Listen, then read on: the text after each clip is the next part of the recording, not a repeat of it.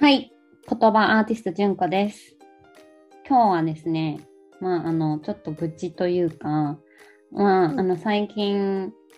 なんかね、彼とね結構なんか喧嘩になっちゃうんですね。うん。そうでその怒りがすごい出て、うん。なんか腹がめちゃくちゃ立つんです。はでい。それがね、あのエネルギーをそこにもすごい注いでいてなんかそれが、あのもうちょっと建設的なことに使うあの怒りってなんか情熱でもあるように感じていて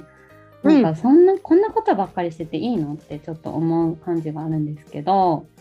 はい。怒りという感情について今日はお聞きしたいです。はい。わかりました。えーこんにちは。ライフソウルデザイナーやすよです。えー怒り、まあ、感情の種類の一つですよね。うん、うん。で、まあ、当然、怒るっていうそのエネルギーは結構エネルギー使うので、まあ、やっぱり喧嘩をすると疲れるから、だから人は、こう、あまり人と深くなりたくない理由の一つなんじゃないかなと思います。うん、うん、結局人と深く関わろうとするっていうのはどちらにせよエネルギー使うんですよ。あーなるほど。そうだってより理解し合いたいし、うん、ね、より分かち合いたいし、そうするとすごくエネルギー使うので、うん、うん、それがあまり好きじゃないとか疲れちゃうから人間関係苦手っていう人多いよね。ああ、そうかもしれないですね。でも、うんそうすると、あれですよね、ちょっとこう、表面的に、まあ、礼儀、日本人は礼儀正しいですけど、礼儀正しさうはん保てるけど、ちょっとこう、なんだろう、表面的な関係性にはなるかもしれないですね。そうだね。なんかやっぱり人間ってすごいどっちどっちの願望も持っていてうん、その人と深くなりたい人とあの自分をもさらに深め合う深い関係になりたいって思う一方でうん、それがすごく疲れて面倒くさいっていうだからあんまり関わりたくないっていう両方があるんじゃないかなと思ってるんですあね。ーそうですね、矛盾するところではありますけどね。うんうんうんん、そうなのでこれでもね、うん、どっちがいいとか悪いとか私はないと思っていてうん、その人との関係性をどう築き上げていくかっていうのは多分人類にとってなんか結構永遠のテーマだなと思っていて、うん、うん、なぜならその人との関わりが全てじゃないこの人間関係って。はい、うん、例えば好きなことを仕事にしていく時も人との関係が必要だしパートナーシップやっていくのも人との関係が必要だしあの家族関係だって人との関係ですよね。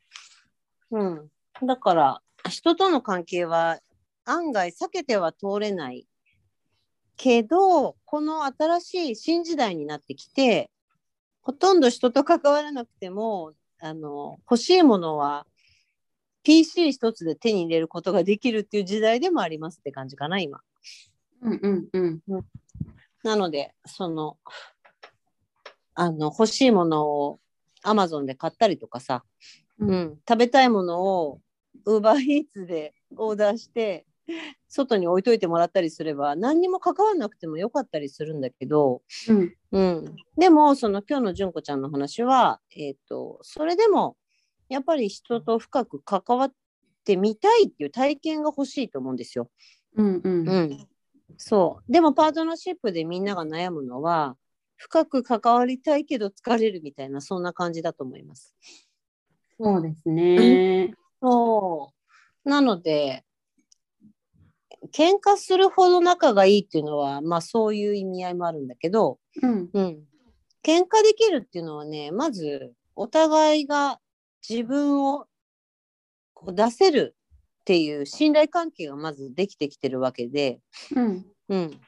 えば純子ちゃんがその相手にまだ自分が安心を感じてなければ喧嘩したらあの壊れてしまったり離れてしまったりする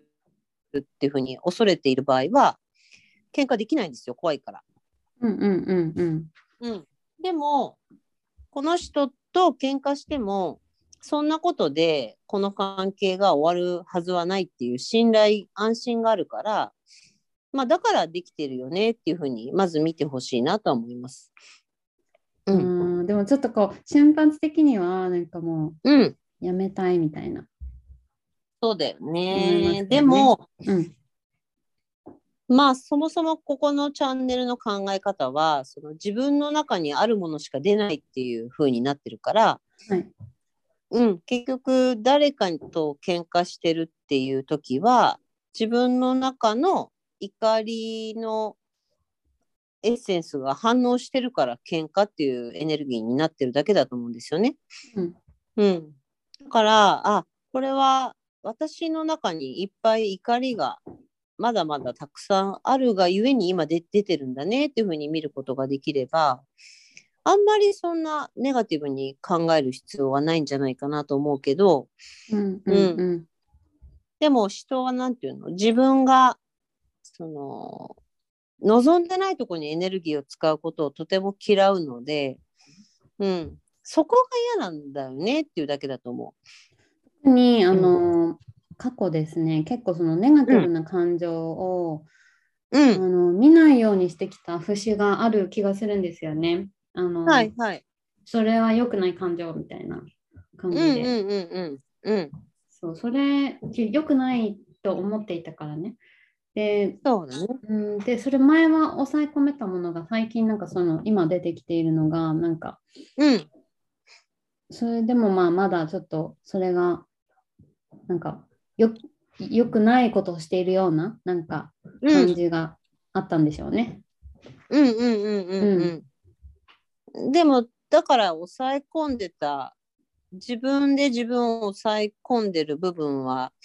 結局いか、知らないうちに怒りに変わってるので、うんうん、それが今その結果としてパートナーに対して、まあ、パートナーと一緒にそれを出し合ってるというふうに捉えればとてもいいリレーションシップだと思いますけど ね。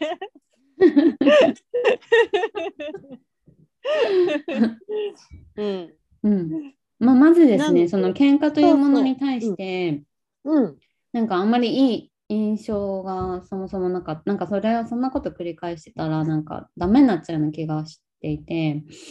うん、なんかそうあとそういう感情が出てくるそれを表現しちゃう相手に表現しちゃうということにちょっとうんなんかこう、抵抗というか罪悪感というかなんかいがあったんですけどそれそれはいらないということですよね。そう、あのー自分から出てくる感情っていうのはもう自分の中にあるので、うんそれがその怒りだろうが、ネガティブな感情だろうが、その自分を下げるような感情が湧き上がったとしても、もうあるから仕方ないっていうふうにまず捉えた方がよくて、うんうん、あるものはあるからね。うんそう。で、これが、その、できれば私たちは自分が望んでる感情を味わいたいと思ってるから、うん、望んでない感情が出ると、もうすごい否定したくなっちゃうと思うんですよ。うんうん。なんだけど、これを否定し続ける限りは、結局自分の中から永遠になくならないので、うんあの否定するんじゃなくて受け入れるっていうことができるようになると結果その怒りっていう感情が自然に情熱っていうエネルギーに変わっていくし、うんうん、なんか悲しみとかそういう感情はなんかだんだん希望とかさうんうんそうなんか自信とかなんかだんだんだんだん受け入れ受け入れるとエネルギーが変わるんですね。うんうんうん、なのでそうやって嫌だから受け入れないってやってる以上はそのエネルギーって変わることができないんだけどそれもしっかり自分の中にあるんだって言って受け入れてあげると別の感情にこう変わっていったりするんですね。うんうんうんだから全部ほら無条件で自分の自分を受け入れるっていうのと同じことなんだけど、うんうん、どんな感情もあるから出てるだけだからしっかり受け入れようっていうふうに捉えると全部その感情って自分が望んでる感情にあの変わるエッセンスを持ってるのでそういうふうに見てあげると、だいぶ違うんじゃないかなと思います。うん、うそんうその自分のその感情をなんか選べるというふうにね、安代さんがおっしゃってるんですけど、そのでもその、感じちゃった感情はき例えば怒りとかあんまり自分で望んでないと思うような感情は一回、あのとことん感じてあげることっていうかそうそうそうそうそ抑えつけない、抑えつける必要がそもそもないっていうことですよね。う。そもそもないです。うんうんうん押さえつけたらそれが続くだけで、うんうんうん見なかったようにしようとしてもそれはただ続くだけで、うんうん。本当の意味で、その、なくなるわけじゃないじゃないうんうんそうですね。おなんかリプレイスしてるだけですもんね。うん、うん。だから、見ないようになかったことのようにするってことは可能ではあるけど、でもなくなってないから、うん。だから何かと、なんかそういうっぽいことが起こると、そのあるものが出るっていう、そんな感じ。うんううんん。だから、自分のそういう見たくない、味わいたくない感情は、しっかり受け入れてあげればあげるほど、あまりそういう感情すら、なんか、もうもう味わえなくなってくるって言えばいいのかな。そういえば、あの以前は、あの誰かに対して例えば怒りを感じた時にそれをはいこう、なんだろう表現しちゃった時なんかこうん。うその怒りを相手にぶつけちゃった時にその後にすごいなんかこう罪悪感を感じたんで、あ、まあ、あんな風に怒っちゃったとかってうん。まあ、優しい自分でいたかったっていうところが、まあ、その前提にはあったなと思うんですけどはい。そうそのそう罪悪まあでも傷つけるようなこととかね言っちゃったかなとか思うとやっぱりなんかこうなんであんなこと言っちゃったんだろうみたいのがあったんですけどうん。それはどう思いますかえーっと、言っちゃったことはもう、あのー変えることはできないから、うん自分が、例えば、あれは言い過ぎたと思ったら、えーそれに対してきちんと謝るっていう、それだけかな。うんうんうんうんうん、その罪悪感とかその自分を責めるっていうことにそれを使わなくてよくて、うんううんん、明らかに自分があれはちょっと言い過ぎたあれはおかしいって自分で分かることってあるじゃない、はいうん、そうその時はもう素直に謝るっていうことしかできないし、